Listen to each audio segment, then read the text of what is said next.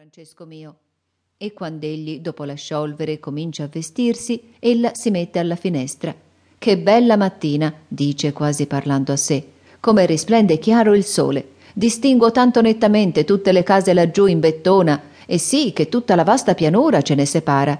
Isola romanesca, in mezzo ai verdi vigneti, sta proprio come isola in mezzo a un fiume.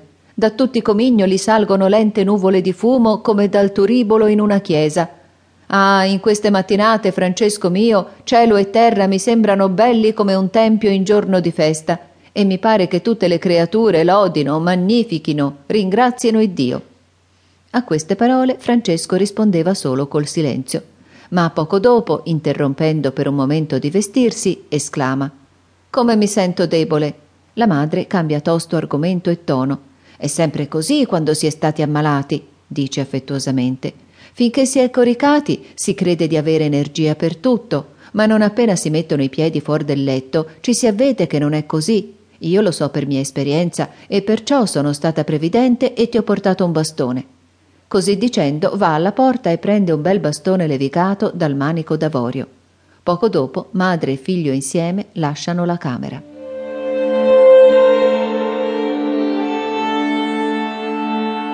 Passa una mezz'oretta e Francesco esce solo dalla porta di casa sua. La madre e lui hanno girato per tutte le stanze. Sono scesi nel negozio dove i garzoni li hanno salutati con un lieto e cordiale Buongiorno, Madonna Pica, buongiorno e ben levato, signorino Francesco.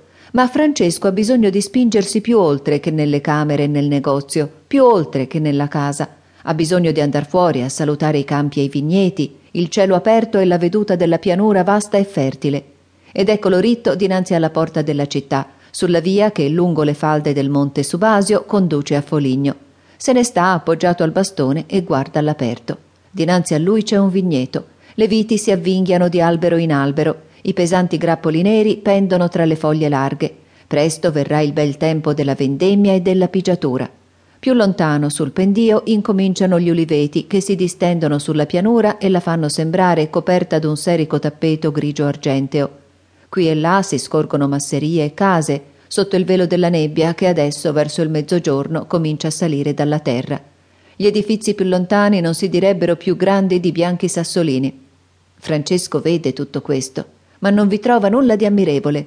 Dov'è più quell'esuberanza di gioia che gli dava un tempo la vista dei colori soavi del paesaggio e delle nitide linee dei monti sul cielo luminoso? Il cuore che gli batteva prima, giovane e forte nel petto, è come d'un tratto invecchiato. Gli sembra che d'ora innanzi nulla più debba dargli piacere. Sente troppo caldo al sole e si mette all'ombra di un muro. Sente troppo fresco all'ombra e si mette di nuovo al sole. Sente alle ginocchia la stanchezza d'aver scesa la china. Ha fame e si sorprende a sognare avidamente un buon pranzo e un buon bicchiere di vino. E gli traversa l'animo l'idea della fine di sua giovinezza lo spavento che tutte le cose che egli credeva dovessero dargli gioia per sempre non gliela possano dare più, che tutto ciò che egli aveva ritenuto un tesoro che nessuno mai avrebbe potuto togliergli, lo splendore del sole, l'azzurro del cielo, il verde dei campi, tutto ciò che egli aveva agognato nei lunghi giorni e nelle lunghe notti di sua convalescenza, come un re esule agogna il suo regno, che tutto questo ora gli sparisca sotto gli occhi e si sminuzzi e si incenerisca, come nella domenica dell'ulivo si bruciano le palme e si riducono in cenere, che il sacerdote sparge poi sul capo dei cristiani nel mercoledì delle ceneri, con le parole tristemente vere Memento, homo, quia pulvis es. Polvere, polvere, tutto non è che polvere, polvere e cenere, corruzione e morte, caducità e vanità, tutto vanità.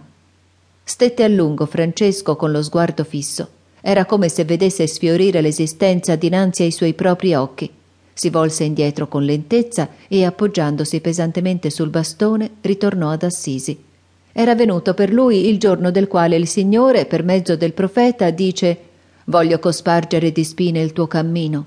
Il giorno in cui una mano misteriosa scrive sulla parete, nella sala del festino, parole di caducità e di morte ma, come tutti quelli che sono al principio della loro conversione, il giovane pensava ai difetti altrui non meno che ai propri, e non appena ebbe notato il mutamento avvenuto in sé, rivide col pensiero gli amici coi quali tante volte s'era trattenuto là ad ammirare il bel paesaggio.